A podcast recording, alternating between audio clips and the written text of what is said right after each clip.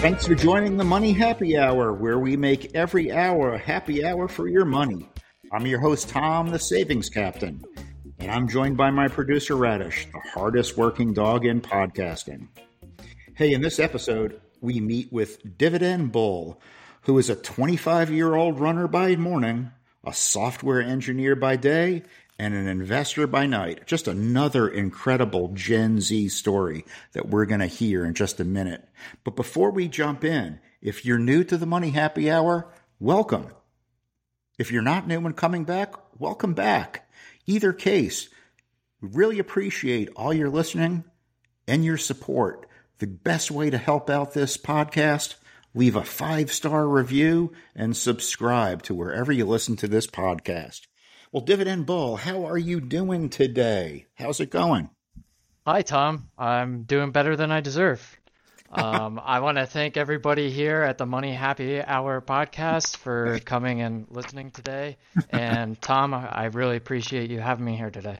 Oh, it's an honor. You know, Dividend Bull, this is another, I love your opening. It references a long-standing radio show, Better Than I Deserve. There's a, a famous money host that uses that to every one of his callers that calls in. I got I got a kick out of that. But Dividend Bull, you are another Gen Z success story that just just just breaks this mold that we see and hear about in the media. And I just get sick and tired of it day after day hearing the same thing. I know it exists.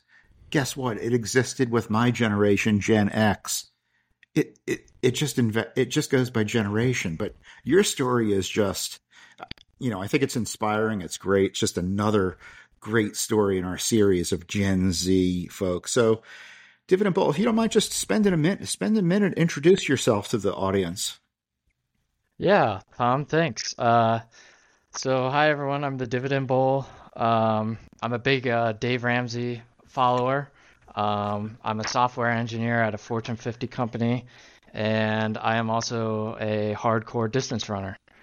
Um, nice. I started my financial journey back in uh, 2021 uh, when I picked up the uh, Total Money Makeover by Dave Ramsey um, off a bookshelf and started reading it, and I was hooked in uh, finance ever since.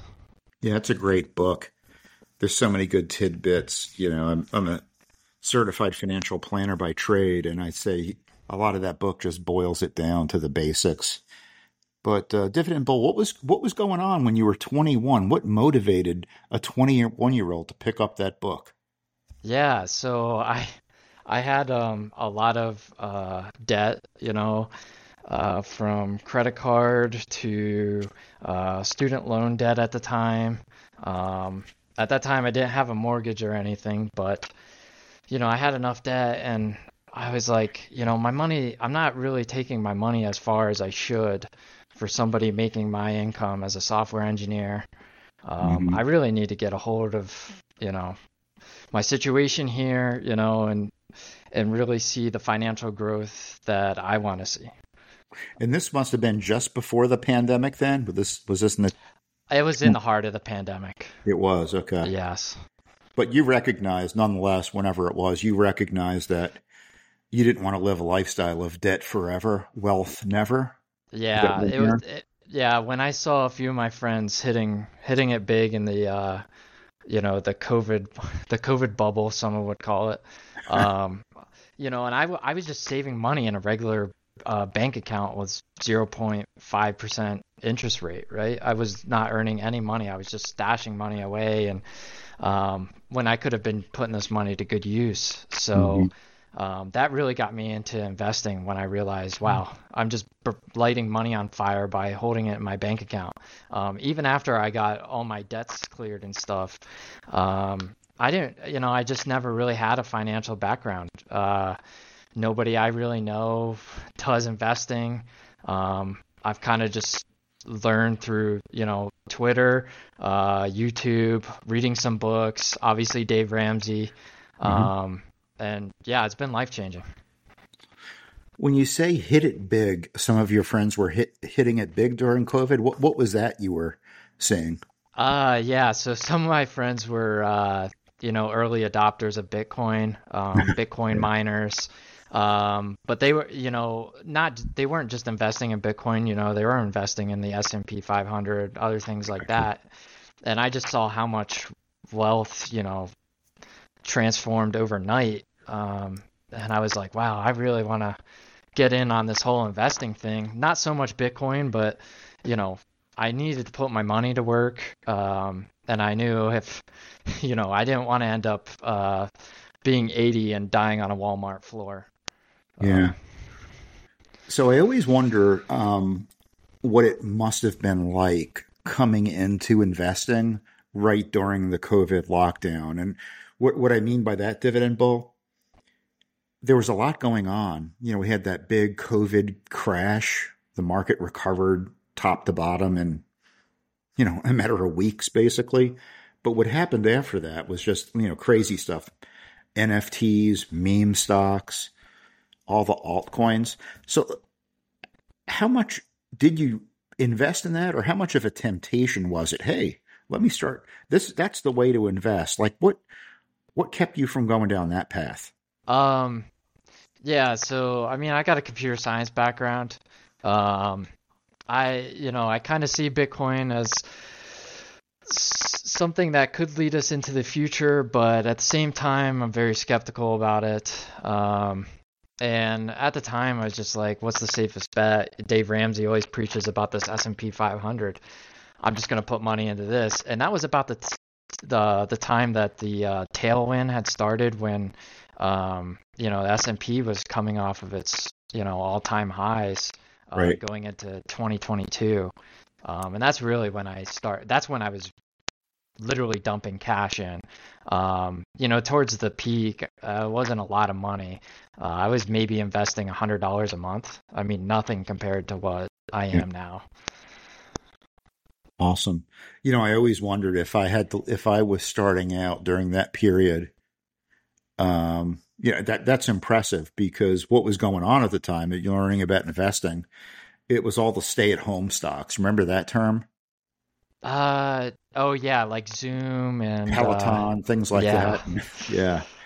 Um, it, it's so easy to get sucked into, you know, just the flavor of the month, the madness of the moment. It sounds like you avoided that and started out with a very good foundation. That's awesome. Yeah, but anybody can sit back and look at Peloton and say, okay, like what happens to Peloton after this pandemic or lockdown ends? Are people really going to suddenly keep riding those Peloton bikes after, you know, they're released from their cages into the wild and can start going on vacations and traveling again? I knew that was that was the biggest spoof out there. Um, I would have never put a penny towards Peloton. I still won't. You know, I look at companies at uh, as an objective standpoint. Like, you know, Nvidia, that's a good company. You know, mm-hmm. Peloton's not a good company. Um, you know, there's several others I can name off that just from a business standpoint, they just don't make any sense. And, um, you know, buying at those wild evaluations is kind of bonkers to me. Why people would FOMO into something like that is wow. it's pretty crazy. It, it's so impressive. You learned that early on, early in life, and because uh, someone bought Peloton out there for 390 bucks, it traded up at that level or something like it well, I just can't believe that. I, I got to thank my brother. Uh, he studies finance. Um, you know, so he uh, actually graduates this year, and uh, mm-hmm. I've learned a lot from him through him studying uh, his finance degree. Because uh, obviously, I have a technology background, but not a strong sense of uh, the financial markets and stuff like he does. Good. So, dividend bull. So it sounds like you're reading the money Total Money Makeover. Were you listening to Dave Ramsey a little bit? Oh, that's actually actually I think I got more into Dave Ramsey because of the podcast and his YouTube videos. Yeah. Um than you know the actual book. I think I just picked up the book cuz you know he referenced it in the show. Um but listening to the, the YouTube videos is just hilarious. Um and at the same time kind of sad because you hear about people's situations and you're like I'm like that's crazy. I I mean I remember I was believing in that credit card myth where you know you should keep a balance on a credit card. Um, you know, and it's crazy that you know once I found out that Dave Ramsey was saying, dude, that's ludicrous. That doesn't even do anything. You know, I immediately paid off my credit card debt, you know, that day because, you know, this whole time I was being told by the average person, oh, yeah, just keep a balance. Yeah. So you're starting to probably listen to some of these interviews and calls. You're making a good income, right? At the oh, time. Oh, yes. Oh, yeah, so, for sure, especially as a software engineer. Yeah, as a software engineer, you're you're basically saying, "Hey, why am I why am I carrying this debt? Is that are those what those calls instilled in you, kind of like a call to action to stamp out the debt?" Yeah, because I'm hearing about all these stories of people making a third of what I'm making, mm-hmm. and coming out of uh, you know these terrible debt situations or becoming millionaires and stuff like that, and I'm like, man, am I just am I just FOMOing into keeping up with the Joneses and stuff and falling into this trap of yeah, I got a high income, you know, I need to spend it all to look flashy and stuff and um, you know, I I never got into software engineering because of the money. Uh, it's always been my passion. Uh, I've been programming since high school. Uh, I went to hacking competitions, programming competitions. Um, you know, so it just so happened that my passion also made uh, a good income, but uh, to most people's surprise, I I don't really care about the money. I actually don't even care about the money with investing. I think I actually love the process. It feels like I'm tied to a process. And Dave Ramsey always said if you're tied to a you know so you know engineers are tied to a process and that's why they become millionaires you know i can kind of see why that gravitates towards my skill level absolutely so you you, you finally get rid of the debt how long do you, how long did it take you to climb out of that credit card a consumer debt oh the credit card debt was like I think it was like fifteen hundred dollars. I mean, it was nothing. Oh, um, that's great. Yeah, I mean, it was it's still. I mean, Dave Ramsey would have been, you know, flipping yeah. out that I even had it for the six or eight months that I had it. um, but yeah, I paid it off, and then I was immediately like into the high yield savings accounts, like SoFi. Yeah. Um, just you know, once I found out I got all this money in this bank doing nothing for me. Um, and then eventually it worked on to the Roth IRA. Um, at the time, I had a company match, but I also had a pension. Um, so I'm vested into my uh, company's pension. But at the time, I was I was throwing money into my 401k, not realizing, hey, there's this better retirement account called a Roth IRA that I should really be putting my money into. So then I started maxing that out um, in 2022.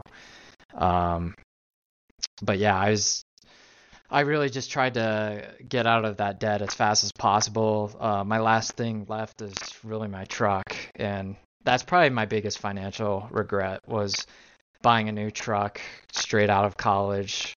Um, yeah, I mean, it, it lasted, that feeling lasted for about maybe three months. And I can say, like, three or four years later, I'm really sick of having a car payment.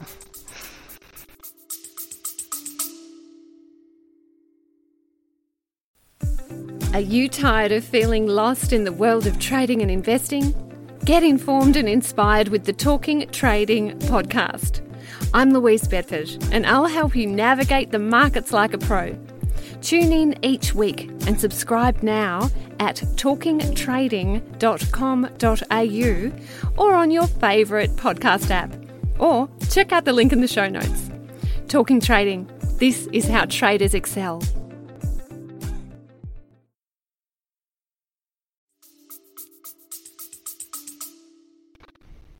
There, it, I mean, at the age of 25, the level of investing that you're doing, not carrying credit card debt, that is not that, that's in, that's going to be insignificant in how the uh, how this movie ends for you. I mean, that's that that's going to be minuscule.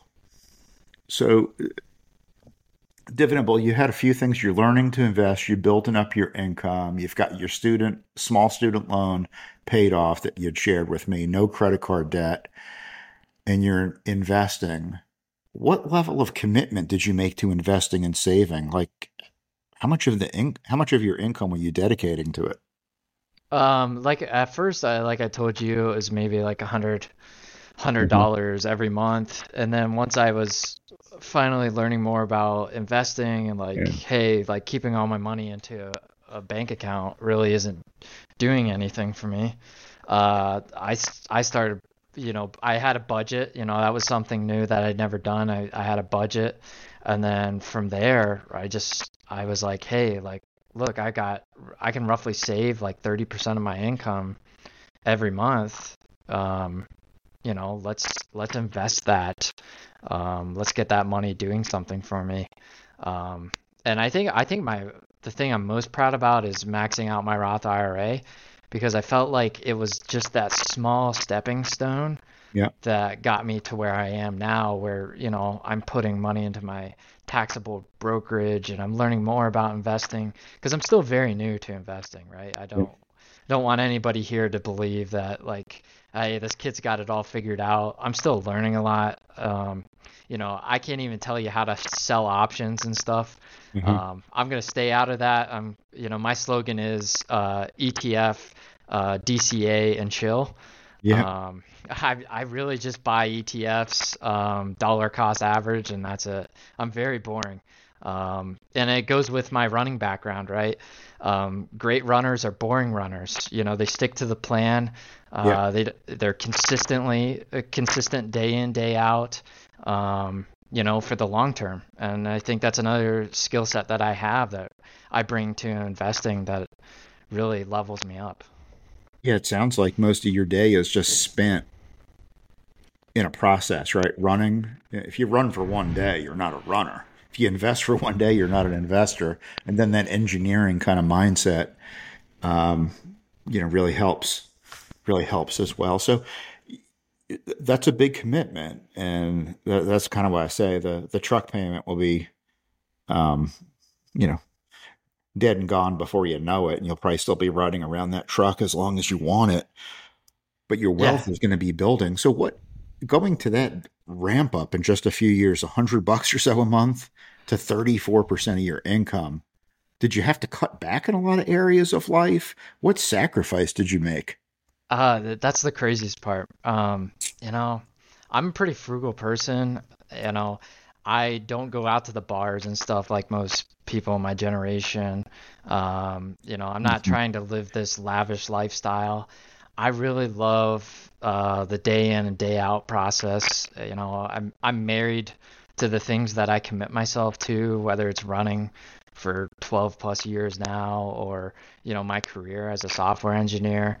Um, you know, I enjoy every day. I'm not looking forward to the weekend. I'm not looking forward to my next vacation.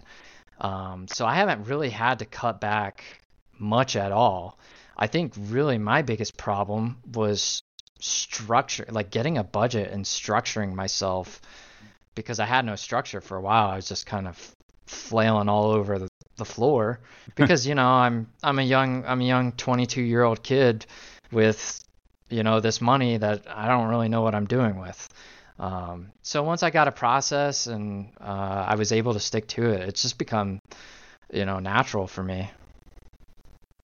So you been following Dave Ramsey. Is that where you started getting a little more familiar with setting up a personal budget? Yes, yeah, definitely Dave Ramsey, and um, you know, I I love Dave Ramsey. I love the show, and um, there are some things I don't really agree with, like for example, the thousand dollar emergency fund. Yeah. I don't know how a thousand dollar a thousand dollars is going anywhere these days for an emergency. Um, you know, I I personally think five thousand dollars is is more of a reasonable amount um, for you know an emergency fund. Um, I know he's a big like mutual fund guy. I don't agree with that. Um, you know, and also no credit cards at all. I think that's kind of crazy. But I do see it from his perspective where most people are not going to have um, what's the word I'm looking for? Uh, the accountability to not run up those credit cards, right? I think yeah. there's only certain, you know, like a, a niche group of people that can have that kind of discipline to, you know, not keep running up credit cards. Yeah, I totally agree. I, I'm a big Dave Ramsey fan, but there are, you hit two or three of the things that I fundamentally, you know, disagree with or question. I think I, I, listened to Dave Ramsey when he first started out, and back in nineteen in the early 1990s, mutual funds that was the only option. There were no ETFs. There's better ways to go about it now, and for some people, I, I always sometimes I always run and hide when I say when I hear never those kind of qualifiers when it comes to investing, like never do this, never do that, only do this, only do that. I think there's sometimes a little bit of gradations. Uh, a person can use a credit card responsibly. You have to know yourself, right? Yeah, yeah, exactly. And Tom, what would you agree is a good like safety net for an emergency fund? Oh, good question. So I think um, his, in my opinion, that thousand dollar um, baby step. I think it's baby step one is what he calls it. So I think if you have an emergency emergency fund, three three months of expenses minimum, probably closer to six months. The more fragile your situation is, like, is it dependent on one income? Is it a economically sensitive industry? But I think his thousand dollar baby step, and let me know if you agree with this, Travis. I think it's uh, um, I think it's based on you're coming from a place of you got nothing in the bank and your emergency fund is your credit card. And he's just trying to break you from the next time you have to spend something, dipping up, putting it on that credit card. Um, yeah, that makes sense. He hopes yeah. you don't stay at that level all that long, that you kind of get those credit cards paid off and then plow that up. So I'll give him, I'll cut him a little bit of slack there. But um, then there's also, you have a very interesting story. I want to spend some time talking about it in the real estate market. And you're in the metro Phoenix area. So this is a perfect example. You did something that if you would have followed Dave Ramsey's advice, probably would have ended up different. You want to tell, you want to tell that story a little bit? yeah, absolutely. So, um, you know, it was, it was a few years ago and, my girlfriend and I were renting out of a house here in uh, Phoenix. Um, our rent was sixteen hundred dollars a month. Um, I thought was absolutely crazy, and we went and looked at other uh, rental properties uh, to get out of that that lease that we were in, and their prices were like two thousand dollars. Whoa! And so I, I sat down with her and I said, "Listen, I think we got to take the non-traditional route. Um, I think this is the time to get a house at these three percent interest rates. I don't think we'll ever see this again in our lifetime. We got to take this opportunity, and this was more of my intuition guiding me. Um, we had many, many, many people um, say this is a bad idea. now, the two of us also had both of our parents live with this regret of spending all this money on uh, a wedding. And and instead of putting it towards a down payment on a house.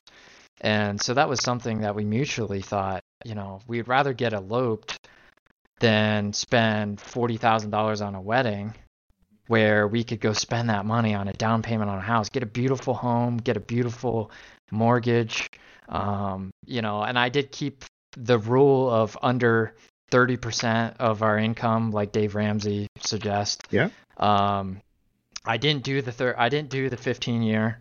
I know he's yeah. big on the 30 year, um, but I we pay more towards our principal each month, um, so we can get towards that 15 year. I just like that buffer in case anything bad happens, right? Um, and so yeah, we went in all in on this house, and I we talk about it, you know, two years later on a weekly basis. You know, we run the numbers of our house, and you know, I I tell her about how if we just listened and follow the path of everybody else, um, you know, we'd still be renting. We'd be renting forever. We we can't we can't afford the house that we currently live in with today's mortgage rate. Um, so we really got in right before that 2021, um, mm. you know, crazy moonshot into 2022. Yeah. And I, am really glad that I stuck with my intuition. You know, it's never it's never failed me. Because it's, you know, it when it comes to real estate, it's never a good time to buy a house. They're always too expensive, and then it, it, was always a good yesterday was always the best day to buy a house. Does that make sense? That's what ends up happening. Your intuition you you figured that out. That is just amazing that you and your fiance just came to that conclusion. Yeah i think it was that mutual thing where both of our parents you know regret yeah. having one of those big weddings and then not putting it towards a down payment. We were like you know we know we want to get married. We know we want to get eloped. Um, you know, let's let's do this. And you know, we committed to it as a team, and I think it's been the greatest uh, outcome. You know, I'm really proud of that achievement, and even better yet, I see a lot of these uh, reports out there saying about how. Um, people are getting their down payment or my generation is getting their down payments from family members and stuff mm-hmm. um, i even remember the the builder trying to sell us um, you know, uh, the house that had the five bedrooms, the three car garage, you know, the 3,000 square feet. And, you know, me being the modest person that I am, growing up in a small town in Pennsylvania, I was like, I don't need that. I don't need to live this keeping up with the Joneses lifestyle. Like, I want, I want the smallest house in this development. And yeah. it, it frustrated them because, you know, they had approved us for, you know, this large amount and I refused to, you know, buy into their their gimmick of trying to sell me the the biggest house on the block. And yeah, um, yeah I think I I think that made me really proud that you know we we didn't get a gift from anybody. That was the other thing the builder was saying was like, oh, you know, a lot of people get gifts from family members and stuff for their down payment. And you know, we both agreed we don't want we don't want help. If we're gonna do this, we're gonna do this on our own. Um, you know, that's how my parents raised me. I know that's how her hmm. parents raised her. Um, and that was rewarding, you know, because when I see it on Twitter that they're like 60% of Gen Z needs yeah. a, you know, a gift from their down payment. I'm like, okay, whatever. Just a remarkable, just a remarkable story. I think there's two big things there. The first thing is um, the danger of one size fits all advice of national radio programs because if you would have took that advice literally you'd still be renting now as you said yeah absolutely our mortgage would be yep. roughly almost 3k more yep. than it is now 3k and then you wouldn't have had you wouldn't have as much to invest right yeah, no, not at all. yeah, I would have been exactly weighed down by a mortgage. I would not be. Yeah. I wouldn't even be saving, uh, you know, 33, 34 percent. Yeah, what a what a great um, trust in your gut and instinct on that. The other big thing that I'm hearing, and I just want to call it out specifically, this what I'm hearing is you and your fiance. You, you sound like you're fundamentally on the same page with things financially. Is that right? Yeah, absolutely. I think uh, I think I think a lot of us got that 2008 wake up call with our mm-hmm. parents. Mm-hmm. Um, and Dave Ramsey preaches about how you know couples should be on the same page uh, for finances, otherwise it's never going to work. Yeah. Um, so I, I think I hit that pretty head on right from the get go. Um, when how did you two how did you two get on the same page? When did you detect that hey, we're we're we're moving as one team here?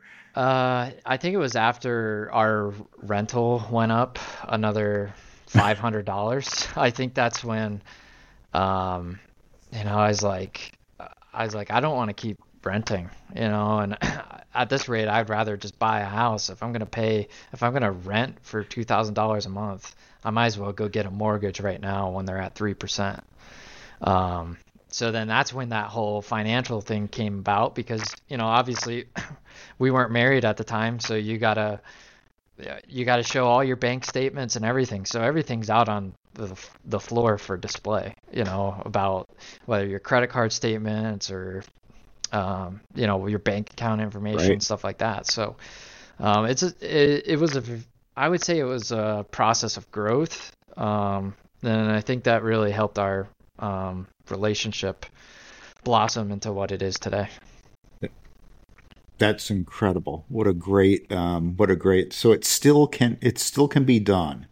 Gen Z can make it financially. I have made a bold prediction. Gen Z is going to be the most financially successful generation since like the Great Depression era, and uh, it, it's going to take 30, 30 years for that prediction to come true. I may may not be here, but uh, it's when I hear stories like this. This is it. This this it's going to work out for you. This is fantastic. Yeah. I will say the, the reason our generation has a leg up though is because we've had opportunities that other generations haven't had. You know, they haven't had the access to all this information. Um, I, I mean, I still remember my dad telling me about how you used to have to pay five dollars to trade for a stock. I mean, yeah. that's been non-existent for me you yeah. know or like etfs are pretty new as well you know you used yeah. to buy individual stocks now you got all these etfs anybody can invest and you know robinhood has you know and all those other brokerages they go in and buy your daily stocks you know without you having to even think about it i mean just the technology at our fingertips is really i think the difference and the information as well because you know everything's a little bit more transparent and out there and you know you're not reading it from a newspaper and i mean how many people were really talking about stuff like this that are in the middle class back in the 80s probably not a whole lot i would assume because you know they're not they don't have youtube with people producing these uh, great videos or you know on twitter sharing this information about finances yeah. It is it's great that you see it that way unfortunately uh, the mass market don't see it that way. They see all the hardship, and you figured it out. You figured out the wherever there's an obstacle, there's an opportunity. So yeah. well my, done. In my short uh, 25 years on this earth, I've noticed uh, fear sells. Yep, that that is exactly right. Well, Dividend Bull, it has been great catching up with you. Um, Tradition Radish, the producer, always always gets the last question in. So she knows that you do a lot of running. That's the one thing you really enjoy, keeps you centered. Um, when you're out running, have you ever had a bad uh, a bad situation with a dog, let's say, who wants to chase uh, after you? Yeah, not not necessarily. I mean, you had those uh, farm dogs back in Pennsylvania that were pretty mean, but uh, in Arizona here, I would say uh, most of the people's dogs are pretty friendly, so you don't have the junkyard dog chasing you down the street. Um, but I'm a dog lover at heart. I got four dogs myself. Um, you know, I would like to consider myself a dog whisperer. So personally, I've never really had a dog uh, chase me and attack me. I mean, they've always come up to me, but you know, they're just there with their tails wagging, ready for me to pet them. So I would definitely say, uh, you know, I enjoy seeing the dogs on my runs. Radish likes that. That's awesome, Dividend Bull. Well, it's been great catching up with you. And folks, follow follow the Dividend journey. I'll put all his information where you can contact him and follow him on Twitter. But thank you so much for coming in today. Just another great Gen Z story. So we'll wrap up here. And I just want to say thanks again for listening today go ahead, hit the subscribe button, leave a five star review. And as always, remember to make every hour a happy hour for your money.